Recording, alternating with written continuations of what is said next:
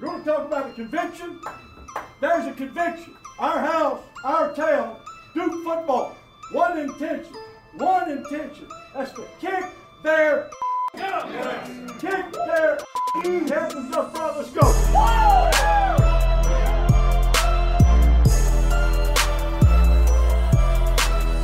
Welcome to this special off-season edition of the Section 17 podcast. I'm your host, Brian Kennedy, alongside Josh Cox, Jamie Holt, and Scott Medlin. And it's been two months since we've recorded one of these bad boys, but we figure with everything that's gone on in the past week, it would be necessary to come on here and give our initial thoughts on everything that's happened from the uh, shifts in the coaching staff to Kevin White, AD at Duke since 2008, retiring this upcoming August. So, fellas, I'm just going to get into it really quick. We're going to get this thing rolling.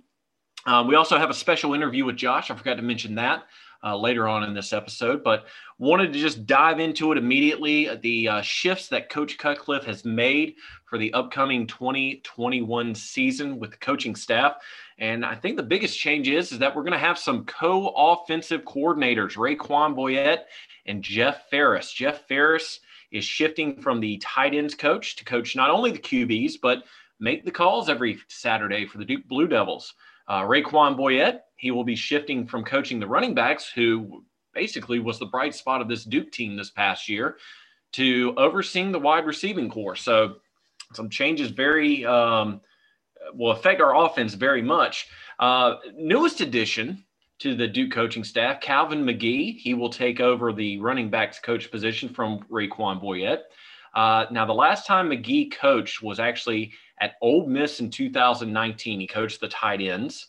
Uh, so it'll be interesting to see what he brings in to help Mateo Durant and the other running backs that will be in the backfield. Zac Roper, everyone's favorite offensive coordinator, wink, wink, nudge, nudge. Uh, he will be moving over to coach the tight ends. Uh, he actually coached the quarterbacks for the last four seasons, and he also had a brief stint as the offensive coordinator. Again, wink, wink, nudge, nudge. Trooper Taylor now becomes an assist, associate head coach and will also coach the cornerbacks. The cornerbacks will uh, have a new face after um, guys that help me out here. I'm, I'm, forgetting who went back to Tulane to be the defensive coordinator. Josh, Chris Hampton. Chris Hampton. Chris Hampton. Thank you, Chris Hampton. After he left, Trooper Taylor will take over the cornerbacks. He actually uh, Trooper did coach the wide receivers for the last two seasons. Uh, Greg Frey is the offensive line coach. He was actually named the offensive recruiting coordinator during Duke's recruiting season. And Lanier Goethie, I hope I pronounced that right, uh, the linebacker coach was named the defensive recruiting coordinator.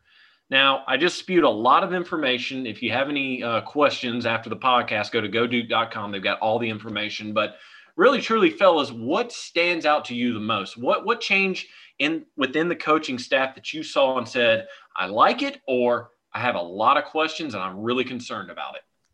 I'm I'm gonna be honest with you. Um, we obviously we talked about them needing to make some changes. I mean, that's that's kind of where we were at for the second half of the season, and I'm excited to see Jeff Faris calling plays.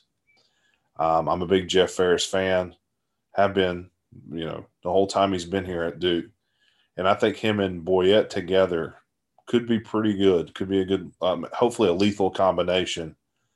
But uh, I'm excited about it because, you know, we have a new quarterback. We're going to have a new quarterback starting next season. Um, we assume it's going to be Gunnar, but it could be Luca. Either way, you know, just maybe the new blood, maybe shaking it up a little bit and seeing what we can do. Because obviously, two and nine or three and eight or whatever we just did was not working. So maybe just switching these guys around would help. I'm interested to see though, and I will say this: the the one that's kind of intriguing. I'm interested to see Trooper Taylor as a cornerback coach. Now, I do believe that he has that in his past because Trooper Taylor's been everywhere and he's done a lot of things and been on a lot of different coaching staffs over his years. But knowing the knowing what Trooper Taylor brings to the table as far as what he brought to the wide receiver table last year, going over to cornerback and helping those guys and coaching them up, I think that's going to be a good move for Duke. I think that's going to work out perfectly. And again, we, we love Trooper. Trooper's one of our favorites. like I say, I love Jeff Faris. So these these older guys switching around is great. The fact that the, the biggest thing that bothers me or worries me, I won't say bother, worries, is the fact is Cut going to smother? Is he going to be the Beverly Goldberg? Is he going to smother? Because if he's going to do that, then it's going to be a really long season for everybody, especially these guys in the position. Now, if he goes back and becomes the CEO, which is what he should be, and gives them an opportunity to work, I mean, we can, we will not, I, well, we will not go 0 and 12. We, we just, just not possible anymore. We're not playing teams we're going to get our heads bashed in every week. We have winnable games. Give these guys an opportunity. Give them a chance. Hey, who knows? We could go eight and three. Oh, well, never mind. That was last season. But anyway, um, we could definitely do better and make a bowl this year. But the fact that he was willing to change, hopefully, is a sign of going in the right direction because that's where Duke football needs to be going back up instead of back in the turlet.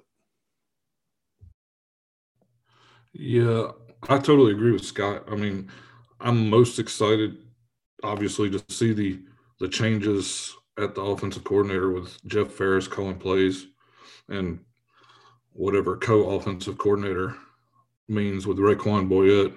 Um, I'm not as excited about that. I feel like Re'quan Boyette was doing doing a fantastic job with our running backs, which has been our best, I mean, group over the last few years. Uh, and he's been there the last three years.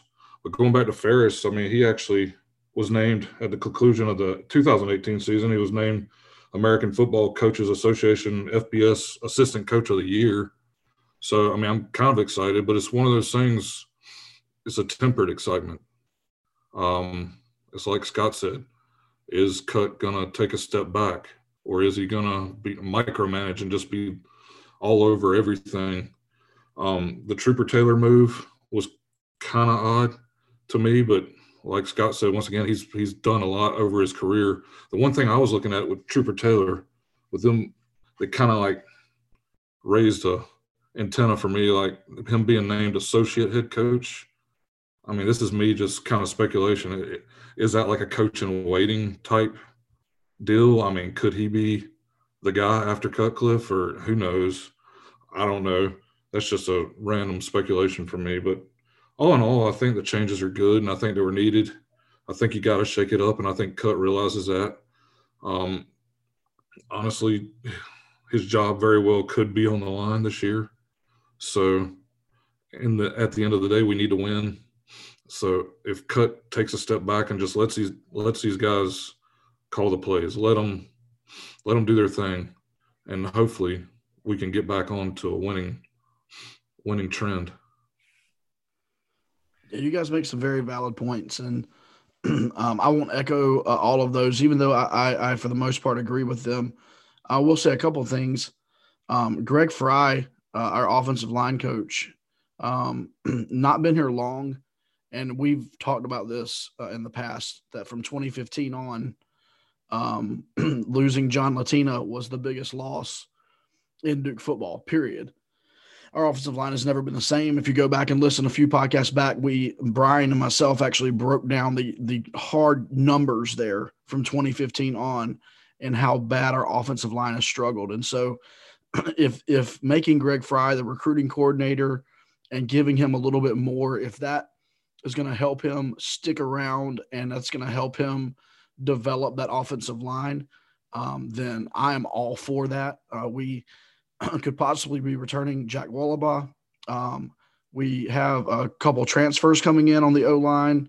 Um, Will Taylor will be able to play his natural, more natural position uh, this year on the offensive line, and so you know I like that move. I think Greg Frey needs to be given the keys to do what he can do, and so I like I definitely like that. Um, but one thing I will say, and I'm not sure hiring one coach from the outside um, is really shaking it up as much as we need to. Um, in the past, if you think about the coaches that have really come in and really made an impact, like a, a very noticeable impact, recently you think of Trooper Taylor. Our wide receivers are better under Trooper Taylor. Uh, before that, you think of Ben Albert. ben Albert has taken our defensive line to where two of our defensive linemen are going to be drafted. One of them decently high this year. Uh, those guys are outside blood guys, and so I do think that um, that it was kind of a safe move in not bringing in some more blood from the outside. Now with COVID and with all of these things going on, maybe there was some, you know, some logistical things there where Cut kind of wanted to keep it close uh, with guys that he already knew, which is kind of Coach uh, Cutcliffe's mantra anyway, and that's fine. Listen, I'm all about Coach Cutcliffe developing guys under him and all that good stuff. But every now and then, you need a shot in the arm. Every now and then, you need to go out and make, make that risky hire and see what happens. And so I don't think we did that. So I'm not going to give us an A or A plus for this offseason, but I'm cautiously optimistic. Well, I guess. Well, sorry, go ahead. No, you know, you're good, Jamie. Um, yeah, I mean, I really feel like we're just uh, we're just moving the furniture around the house right now with what we got going on. We're we're just trying to uh, make different lo- rooms look different with different furniture. Um, I'm gonna give my thoughts on coaching the, the coaching staff uh, and why Co- Cut did it when we start talking about Kevin White.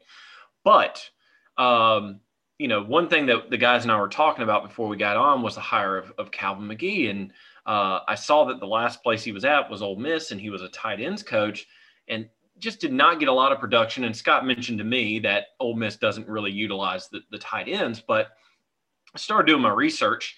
Um, you know, while I was thinking about it, Calvin Magee is apparently a, a running backs whisperer, guys. Um, he was at South Florida, coached the running backs. He was at West Virginia with Rich Rod, coached the running backs, was the offensive coordinator there. Was at Michigan for two years, coaching the running backs, offensive coordinator. He was at Pitt. We all love Pitt, seeing as we can't ever beat them. Uh, went with Rich Rod to Arizona and then was in New Mexico for a year with running backs. Now, that's great, Brian. He's gone to all these schools and he's coached running backs. Well, here, here's something for you that I found too. When he was at South Florida and West Virginia, his running backs averaged 19 attempts a game, a game, and averaged 100 yards a game. Uh, yards per carry, almost six. Imagine Mateo doing that next year. Furthermore, in 2012, while he was at Arizona, he apparently won a running back coach of the year award because his prodigy at the time, Ka'Deem Carey, ran for 200 or I'm sorry, 1757 yards on 275 attempts and had 20 touchdowns. Think about that, fellas. When's the last time we had a Duke running back do that? Anywhere near that. Get your predictions ready for next year. So I gotta be honest. When I first heard it, I was like, "Well, who's Calvin Magee?" But after looking at the his background and his resume, I'm going to be interested to see what he can do with these running backs, how to make them even better than what they were last year. Because we had a two headed monster. We might have another two headed monster this year. But I'm interested to see what he brings to the table to make our guys even better. That's very good info on Coach Magee, Brian. You got me got me a little more pumped to see see him in Duke Blue this year. Um, I wanted to say one thing right before we go into what's going to be interesting issue with our athletic director situation. Um, I wanted to shout out one of our Facebook followers, uh, John Watson. he made one of the funniest comments I read on the coaching changes the entire the entire time we were discussing this on our social media pages. He said it's like shuffling deck chairs on the Titanic, and I just thought that was hilarious. Yeah, shout out to, uh, to John Watson. He's uh, the man behind the Devil's Den. If you don't know or you don't subscribe, uh, we're all about that. But yeah, we do. Um, it'll be interesting to see these coaching changes and what happens. Uh, but that is only one piece of the puzzle. The other piece is that uh, for the last 13 years, Kevin White has been the athletic director here at Duke University, and it was just announced that as of this August, he will be stepping down and retiring. and so this leaves um, obviously a very interesting void. Um, not to rain on all these guys' parades, but I'm I'm talking right now, so I can go ahead and say this. Kevin White's replacement will be replacing one day Mike Krzyzewski and David Cutcliffe. Talk about some pressure. This hire will be hiring the new football coach when Cutcliffe retires, as long as he sticks around, and the new basketball coach. And so, man, I don't envy whoever this is. This has got to be the right hire. We could talk about guys who I don't know if there's any names. I have not seen any names floated around personally. Um, but you know, who are we? Who? What kind of a guy are we looking for? There's obviously a lot that goes into it. With Duke being the academic school that it is, um, as well as its as its focus on athletics. You know, mainly, let's be honest, men's basketball. I mean, let's that is the the engine that makes the the Duke athletics. Sorry, I'm not supposed to mention basketball. The Duke round bouncing ball team of men. Um, but that's what brings the money, generates the money. And so it's going to be very interesting, guys. What are your thoughts um, on this potential? Um, well, it's not potential; it's happening. Uh, this athletic director uh, retirement and then subsequent hiring. My thing is, um, we don't want to go back to where we were before Kevin White came in. Uh, with Alleva, I think he was pre Kevin White, if I'm not wrong, um, where they just basically disregarded the football program. And it was, oh, let's just roll Ted Roof out there for, you know, six, seven years, however many years he was there. I, I've stopped counting. Um, once again, Ted Roof was a great guy, but not a great football coach. Um, the new AD's got to replace two legends. Let's be honest. Coach K is obviously a legend, but Coach Cut is a legend at Duke. I mean, even with the last couple of years not being so great, Cut has built up our football program to a point where we we garner some respect now when we go on the road. We're not everybody's homecoming game like we used to be, and we don't want to go back to that. Um, so this is as important of a hire as we've had in recent memory. And I think we've won a total of five national championships under Kevin White. Um, obviously not in eight national championships. I'm sorry, I miss miss uh, misread that at some point. Um, so he's been a very successful athletic director, and we want to continue that through the next however many years the next athletic director is in Durham. Yeah, eight national titles, 23 ACC titles under Kevin White's uh, tenure. So, very impressive numbers. I'm going to put on my tinfoil hat. And for all you folks out there, um, sorry, this is just how I'm thinking with timing and everything like that. But just hear me out. So, one, I didn't realize, and this is on me, that Kevin White did not hire David Cutcliffe. Kevin White came in after David Cutcliffe. Cutcliffe was hired in December of 07. White came in, and I believe it was May of 08, somewhere around that time frame.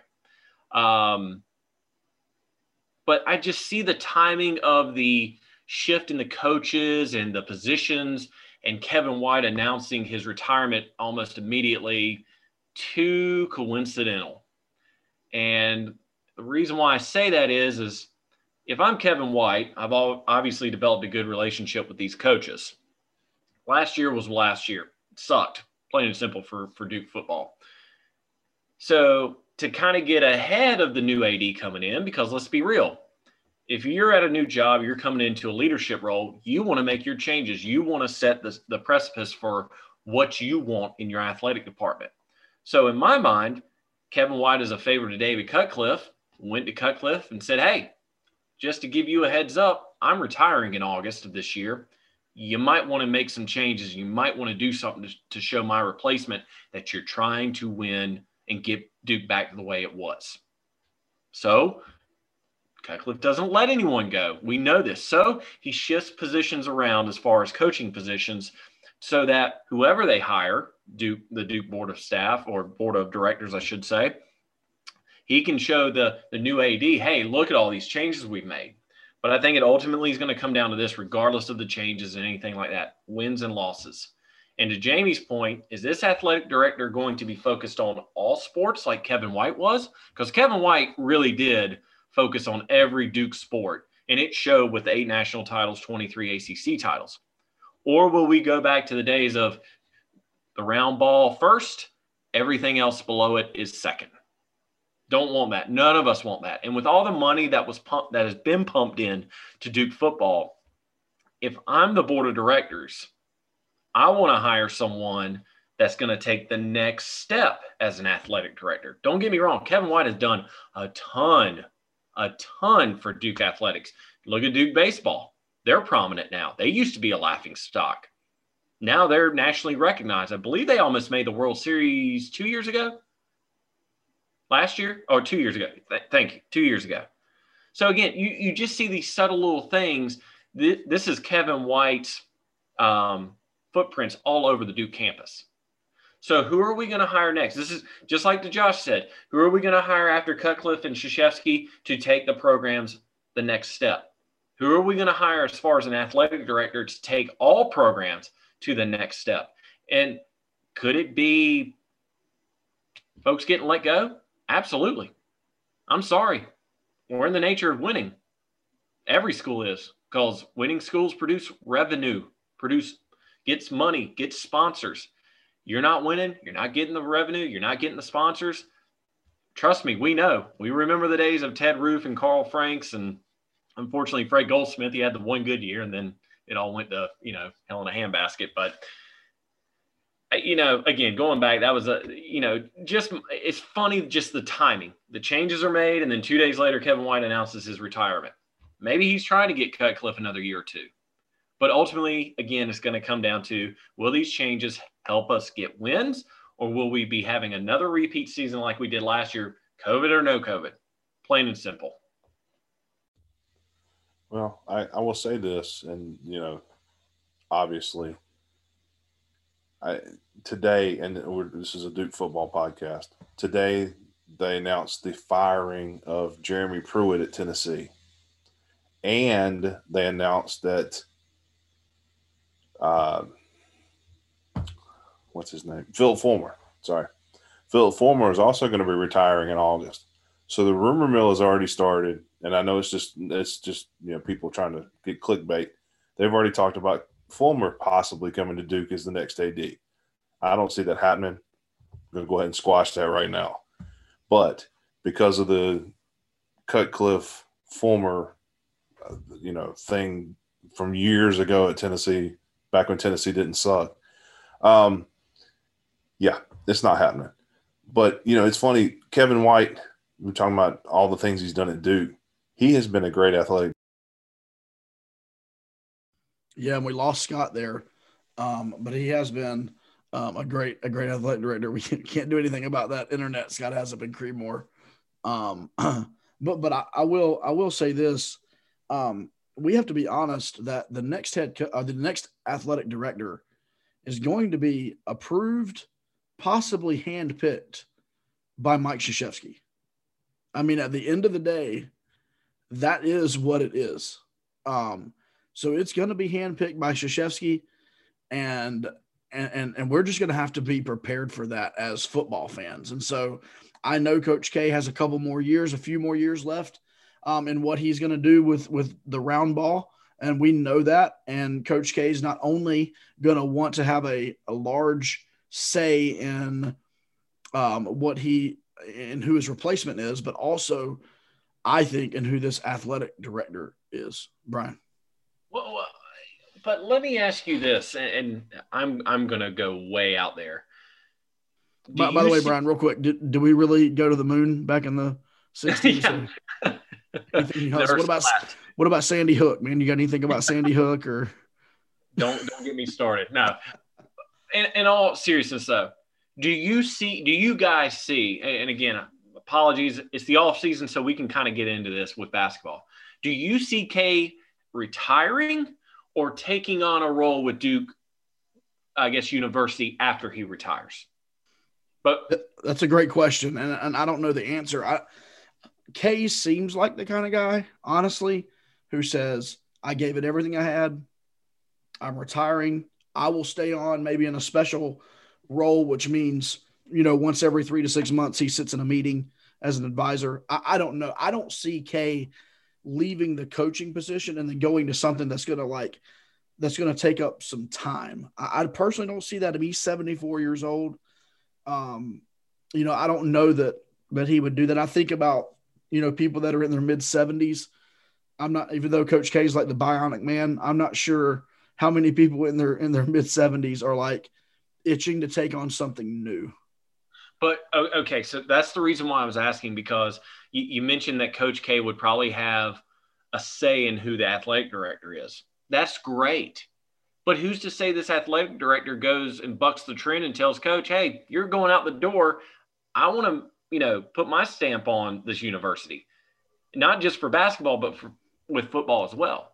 Because there's going to be, listen, you got the Iron Dukes, you've got all these, mm-hmm. you know, boosters and all the donations. You're going to be getting 15 different opinions on who you should hire, both in basketball, football, and whatever other sport where a coach might get fired or leave or retire or whatever.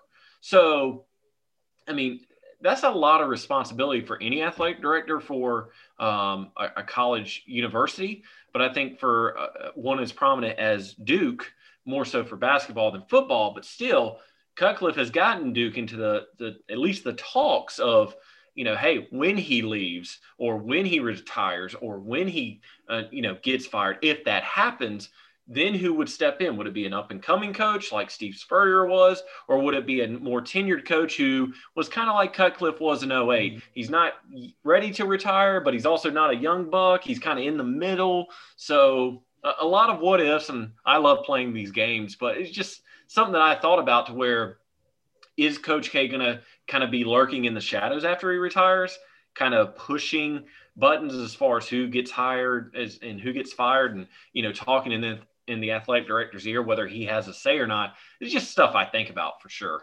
Yeah, yeah, and we'll go to Jamie just a second. I, I um, I think that Coach K is going to say, "Hey, I got 12 one million dollar donors that say I have a say in what happens. I don't care if he's the current head coach. I don't care if he's sitting at his house down off of Cornwallis drinking a margarita outside watching the games on TV. I don't care if at the end of the day, K is the one who is bringing in those those donors, and at the end of the day, some up and coming AD comes in and tries to buck the system. It's a it's a it's a brutally honest uh, uh, wake up call when those donors start removing their support, and so I don't think that's going to happen. I think we can work through this, and I think that the right hire can be made. Someone who is going to listen to K uh, but also be his own man. I think you can you can do both. I think you can listen to K. I think K is smart enough, and he and he has proven over the last forty plus years that he doesn't just love Duke basketball, but that he loves Duke University and he loves the athletic department. And if if if that will continue to remain true, which I think it will, um, I, I, I do feel confident in what we're going to do. Jamie, sorry I interrupted you. No, um, I was going to go into one of my conspiracy theories here. Brian got it going. Um, what if K decides at the end of basketball season, you know what? I don't want to deal with a new athletic director. I'm retiring. I'm 74, getting ready to be 75. You know, I'm done. I don't think he'll do that because uh, his grandson's on the team now. I think he's going to coach. My my theory is, and we're talking more about basketball here because honestly, we know Coach K is what drives things at Duke. So um, I think he's going to coach another four years until his grandson is is gone, or if he wins another national title, then he might hang it up then. Um, but what if he decides to retire? What if what if he just wants out of the picture and then then it's on Kevin White to hire a new basketball coach instead of the new AD. I mean, that might be something to think about.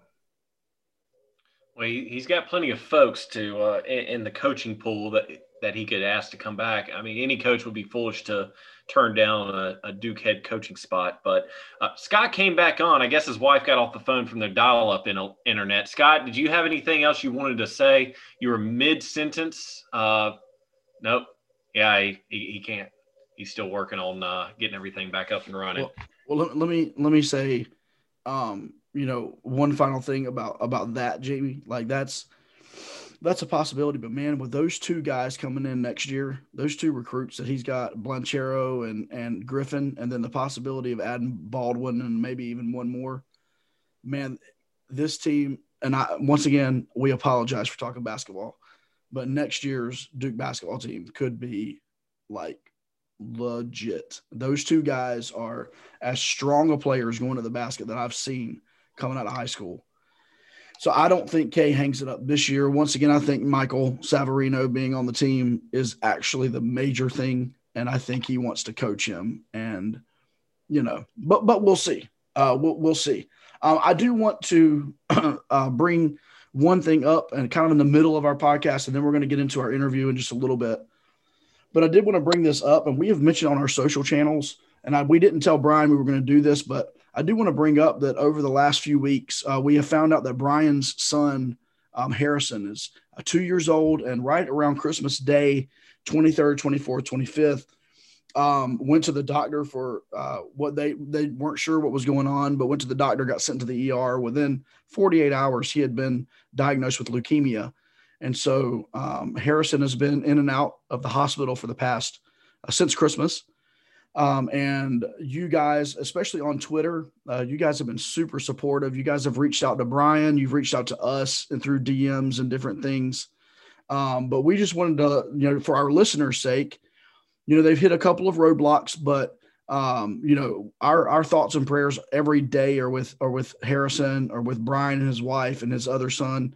And um, and so I just wanted to just say that in the middle of the podcast while you're listening um, that listen, let's be supporting, uh, supportive, and come around Brian. In fact, he even had, um, I think, a quarterbacks uh, coach, assistant coach, reach out to him from Duke, and just some really cool things. And so, I just wanted to make sure that we're doing that, kind of as a as a little community of Duke football fans. Well, since you brought it up, thank thank you first and foremost. Um, you know, I, I was gonna type something or, or post something in, in the group pages that we have, but you know, to Josh's point, I've had a lot of y'all reach out. So thank you for that. It means a lot. It means you're actually listening. but, um, you know, we're doing as best as we can right now. Uh, obviously, it was something that we never expected. What parent expects to be told your kid's got cancer? I mean, it sucks, plain and simple. Um, but I will say this about Harrison he is definitely a fighter. He definitely doesn't let any of this get down, get him down, even for two years old. He's definitely had some struggles these, you know, almost this last month. But all in all, his body's responding well to the treatment. Uh, his levels are getting back to where they need to be. Um, every Friday, uh, he's having to get uh, chemo treatment. So we're, um, you know, thick into it. Um, you know, my wife, Bethany, she is, I say this all the time, she's our rock. She's been staying with Harrison uh, at the hospital while I stay here with our five year old Hudson. So it's, it's been a, a juggling challenge for sure, but uh, just making sure that we put things in perspective. We're getting him better. The doctors love the progress that he's made. And hopefully, once the season starts, he'll be getting close to where he'll be getting in that maintenance phase to where they're just going to be checking him uh, once a month, making sure that the cancer is not returned. But uh, all I can say is again, thank you guys for the support, the texts, the tweets, the phone calls, the emails. It's been overwhelming in a good way, and um, you know, hopefully the when we start these podcasts back up, uh, you know, we'll have some eh, still in the off season, but when we get into the the the heart of the season, I'll have some uh, some great updates and, and things are going well. But thanks, Josh, for that mention. But we'll, we'll get back into it. We'll get back uh, in, into the podcast itself. You know, with it being off season, we did talk Duke basketball a little bit, but Josh was able to snag an interview with one of Duke's quarterbacks heading into the 2021 season, Luca Diamont. I believe I said that last name right. Okay, good, fantastic. Um, and, and like we were saying at our end of season podcast, guys, we are going to try very hard to get as many interviews in during the off season. So we're not taking a elongated six month break and then we start back up in July or August. So be on the lookout. We could have some interviews coming here in the, in the coming months, but Luca took some time out of his busy schedule to sit down with Josh and discuss all things Duke. All right, we're at our interview portion of this uh, episode of the Duke podcast, and looking forward to uh, talking to a returning quarterback off of last year's roster, uh, Luca Diamont, and he was a true freshman last year and um, came in, you know, highly, highly touted. And we're excited, uh, Luca, to have you with us tonight. Thank you guys for having me. Uh, I'm looking forward to it. Yeah, for sure, man. So we're just going to kind of relax and ask some questions, man. Let you kind of talk and let the Duke fan base kind of get to know you a little bit. Um, you know, as you move into your your second season, I don't even know how that worked with last year, like counting and not counting and all that good stuff. But your second season here um, in Durham. So right off the bat, man, let's just get the elephant in the room. Let's just go ahead and talk about it. What was it like uh, being the son of your father, uh, Don Diamont? What was that like growing up in the uh, with your dad being, uh, you know, p- kind of popular with the ladies? I guess you could say. um, well, he was popular with the ladies, but he was with my mom, so I didn't. So uh, you know, that's a little different. Um, but uh, yeah, I mean, I mean, growing up, um, you don't really think anything of it. You know, you're just a little kid, and you know it's your dad. Um, you know, he's a great dad, and he uh, that's always been his first job, um, and I, I, think his favorite. He he loves being a dad, and and was the best growing up, and still is. Um, but yeah, it's it's you kind of just grow up, and that's your dad, and and that's really it. But um, you know, we would uh, my brothers and I would go to set with him and, and hang out with him at hang out with him at, at the set. Um, you know, we would sometimes be with him when he would run into people that, you know, wanted to take a picture or something, or, you know, he'd be watching the show in, in the kitchen when we were in there. So um, he's always, uh, you know, just, just been a dad first. Um, and, you know, just growing up with it, it's, it's nothing crazy. Um, but coming here and realizing, oh, you know, your dad's an actor. Um, so it's fun. Um, but yeah, he's, he's a he's a dad first for sure. Yeah. Now, um, over on the we don't talk about the round ball that bounces at Duke because this is a football podcast, but DJ Steward over there, his dad was like an R and B singer uh, oh, back really? in the days. Yeah. So like we've got you know we're getting these the children of these uh of these entertainment folks uh, coming to Durham. Um, but yeah, yeah, that's that. yeah, that's super cool. Um, now you you and your brother both played four years at Venice High. That's in LA County, right? Yeah, in in LA, Venice. Yeah, cool. And then I was reading up on some of that. Now, did you start all four seasons, freshman all the way through? Um, I started my freshman year. Um, I had an off the field injury right before my sophomore year and was out for the season, unfortunately. Um, but I would have started and then, but came back my junior senior year and started started then. Now that's you know, I, I, don't know a lot about the high school football world, but um, is that kind of uh, unusual to to kind of start at a high school, be at a high level from the very beginning as a freshman, and then kind um, of continuing that through? I mean, it's it's been done before. I wasn't the first one, but uh, yeah, I mean, usually depending on the situation at different schools, um, uh, you know, guys might have to sit a couple years or start, you know, start when they're their junior year, senior year, um, sophomore year. But um, yeah, I was lucky enough to be put into a good position um, where the timing kind of worked out for me, um, and also just had a great high school coach that I've been working with since I was um, a little kid, um, Angelo Gasca, who my mm-hmm. brother played for as well. So I grew up throwing with him, and he, he's a great quarterback coach and just overall uh, person. Um, my brother went there, and um, then I went there, and uh, it just happened to be good timing. And um, yeah, I was able to start. It was pretty fun. Yeah. So your brother played at is it Indiana? Is that right? Yeah, he played quarterback at Indiana. Just a reminder that we did beat Indiana in the Pinstripe Bowl. Uh, I know. I was there. Oh, nice, nice. So uh, I, I, was there rooting for Indiana, but little, you know, I'd, I'd be a Dookie, so it was pretty funny. Yeah, that's cool. So, just honest question then, man. Who's a better quarterback, you or your brother? Uh, I mean, so, uh, so you guys are cl- similar in age, and and you know both played the position, man. If you, if you had to put um, your money on it, who's better? Well, he's gonna say him. Well, actually, he might say me, but it de- depends on on the day. Um, I'm gonna say myself. I broke every one of his records in high school, uh, but no, he's he's a great great quarterback. Um, he's done a lot more than I have. I have a lot more to prove on the college level. So he for sure is a step ahead of me um, there. Uh, but uh, I grew up looking up to him, and he's one of the reasons I'm playing football right now. Um, so always wanted to follow in his footsteps. Um, had a great college career, and hopefully I can uh, have my own. Yeah, for sure. That's that's neat. Just uh, you know, learning a little bit about your family and where you come from. You know, for sure. Uh, but living in LA, man, what um, who's the most famous run-in you you've had? Most famous person you've you've come across or interacted with?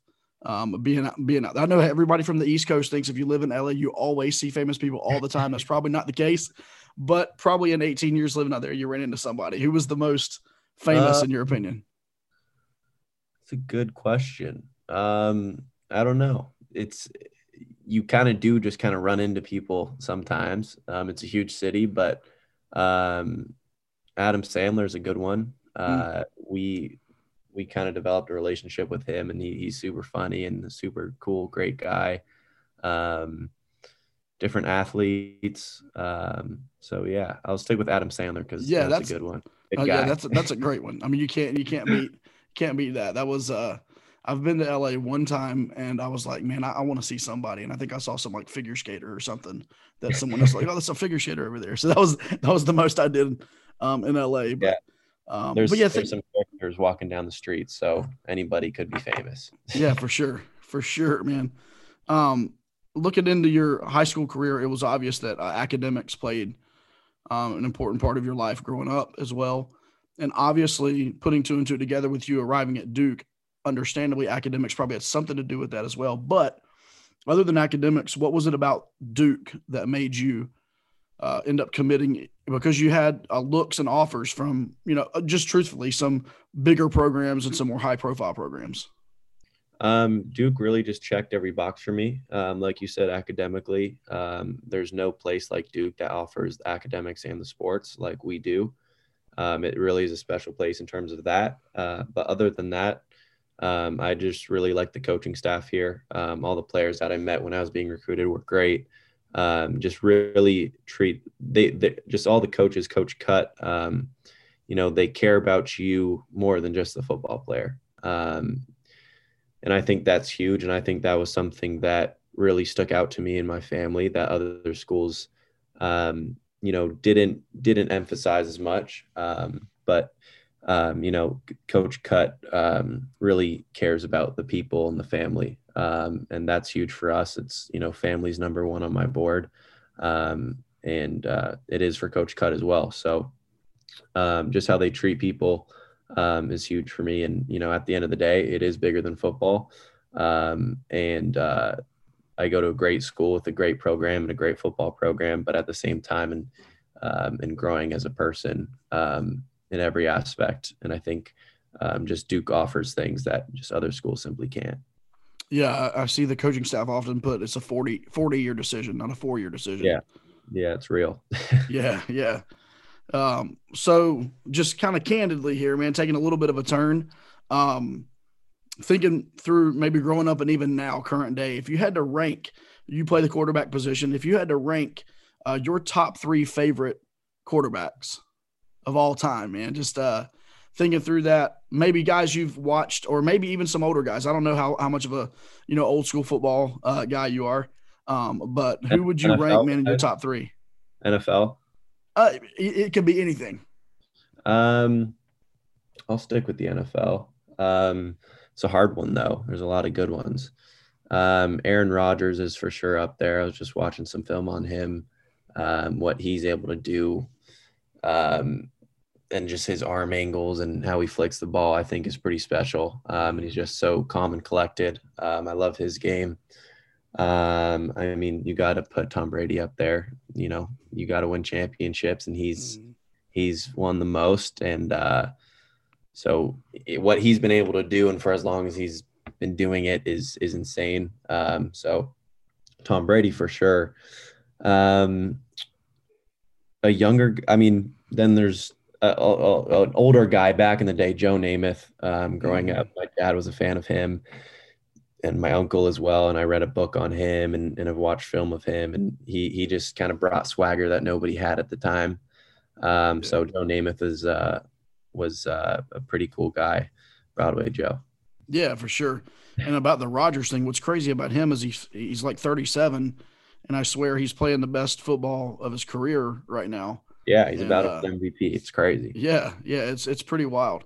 And uh, so speaking of that, kind of leading in, um, what are your thoughts on the um, the rest of the NFL season, the AFC Championship, the NFC Championship? Who do you think between the Bucs and the Packers and the NFC, and then the Bills and the Chiefs?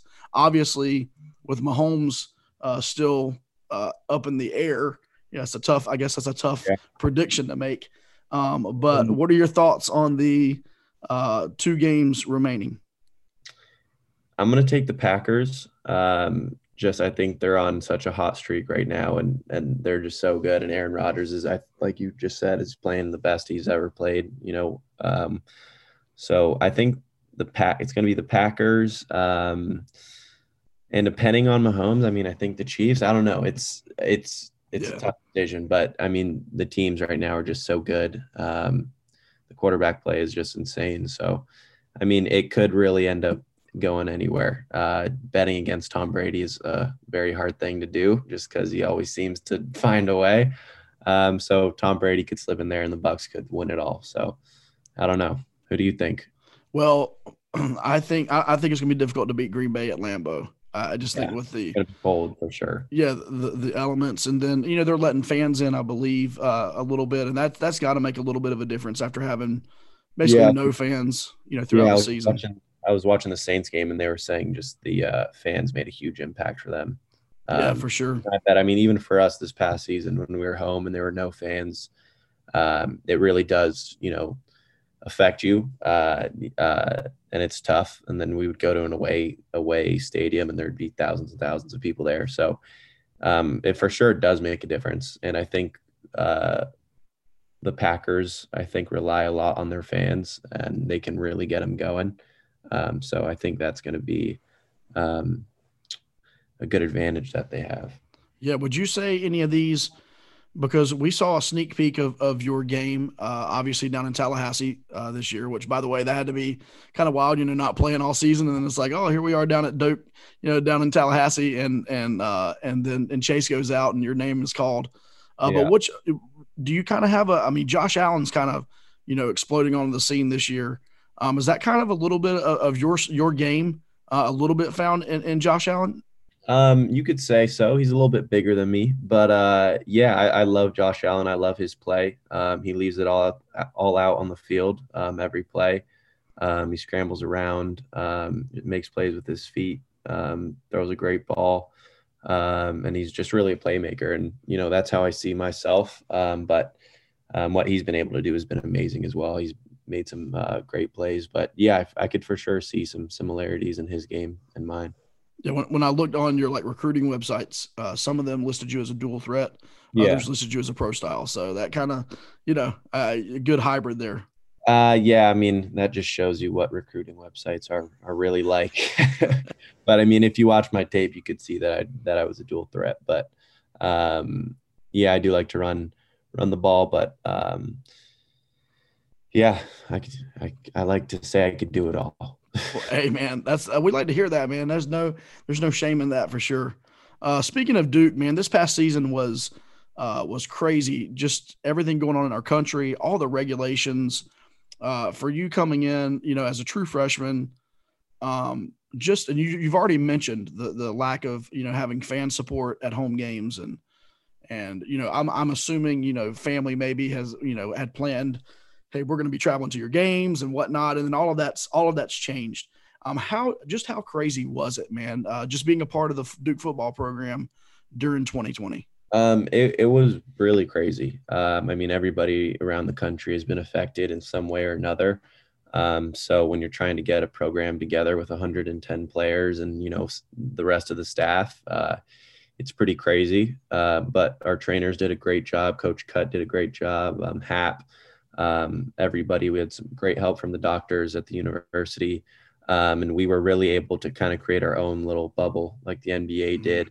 Um, and you know, my teammates just did a great job, um, as well as just the regular Duke students. We we didn't have too many ca- cases on campus compared to other other schools, so um, it was just a lot of effort from a lot of people, um, a lot of good people that were able to make it happen. Um, but yeah, it, it, was for sure weird. Um, like I said earlier, there are no fans at home. You know, uh, family wasn't able to come. Um, just you know, we were in two separate locker rooms. Um, we you know we were masked up in meetings, uh, six feet apart. Um, you know, some things early on were different in practice than usual. So the weight room was different at first. So um, a lot of things were different and a lot of things changed, and it, and it for sure was hard. But um, uh, I'm grateful we had a season because you know at, at the mm-hmm. start of it, I, I really didn't think it was going to happen, and some a lot of schools had half a season.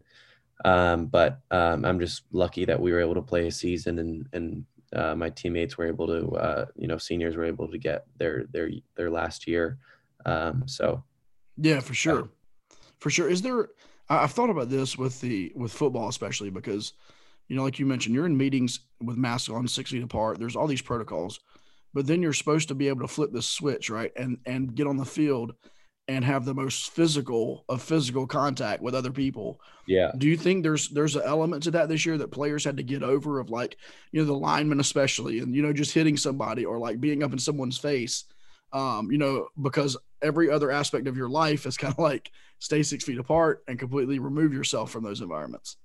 Yeah, um, I mean, I, I think so. Um, at the end of the day, for a lot of football players, getting on the actual football field was kind of an escape from it all and kind of where it almost felt normal, um, just because we were just able to play ball. Um, but I mean, I, I, think everybody, like I said, is is affected by it in one way or another. So um, I think our team was, and and you know, it could have uh, played a role in it. It's hard not being able to see regular students or going to regular class or just living a regular life. Um, so so yeah, I mean, it's it's hard to turn a switch, but um, you know, I think we were able to, and and we we uh, we were all season. Yeah, for sure. And it was it was, you know, kudos to to Duke University with you know. I think we had maybe one one scare of of a, of a player with COVID on the defensive side of the ball, maybe. But other than that, I mean, we were never the source of a of a postponement or a cancellation, um, yeah, which is was, which is great. Yeah, it was awesome. Like I said, just so many great people. Um, teammates did a great job. Um, just everybody really was really careful and strict, um, just trying to keep each other safe. Yeah, um, for sure. And, and, it was all um, headed by Coach Cut, and you know he he cares about our safety, and he makes that his number one priority, and tells us that all the time. So, yeah, I was just lucky enough to get the experience that I did, and just you know traveling and stuff like that. It was awesome. Um, still had great memories, and was able to you know get in my first game. So, yeah, there there's a lot of things that sucked about it, but um, I try to look at the the glass half full. Yeah, for sure. Yeah, for sure. Um, there's been uh, quite a little bit of, uh, of, a shuffle that's going on in the coaching staff in the off season.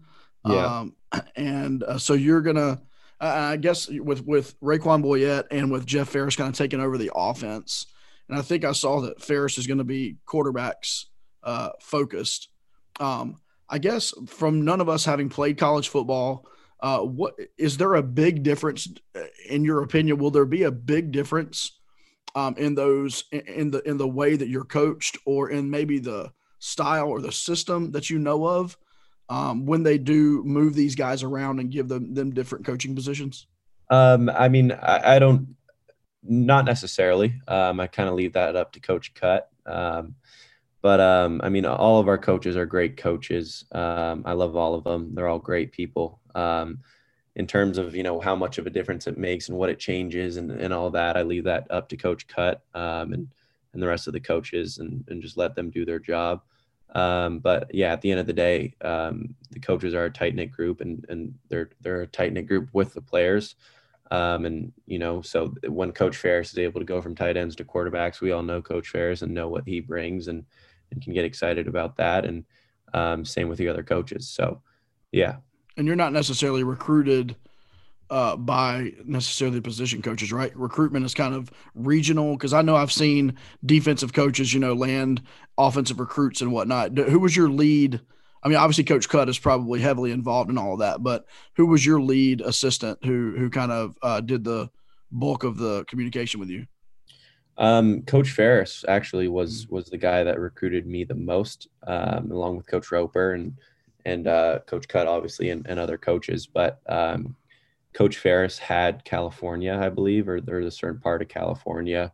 Um, and he was also at the time the like recruiting coordinator, I believe. So Okay. um, he he recruited me really heavily, and we we built up a great relationship um, along with Coach Roper and Coach Cut and other guys. Uh, but yeah, so it was kind of just funny that you know Coach Faris was coming over to the quarterbacks just because I I uh, had a relationship with him already just from recruitment. Yeah, that's that's nice. That's awesome. Yeah. Um, and the off season here is we're looking forward to the 2021 season. Hopefully, it'll be a little more normal uh, than last season was, but obviously, no guarantees there. What are you working on uh, currently, kind of in your game and area, maybe where you're trying to uh, perfect your craft? Uh, what's something you're looking at in the off season uh, to get better at Um, moving into next year? Uh, I mean, I, I've been working on just getting my my motion down. Um, I was coming off an injury this season, um, so uh, I've been kind of just cleaning that up and really perfecting that and make doing making it how I want it, um, along with my feet and and just really getting back to basics and and stuff like that. Um, and yeah, Cool. Um, final question, man. We, we try to ask, um, well, it's, it's going to be the thing that we try to ask everybody. And we asked Dave Harding this question and got, um, an answer about ice cream. So, uh, so just, just get, get ready. But what is one thing that you learned about Coach Cutcliffe that maybe not many people would know about Coach Cut?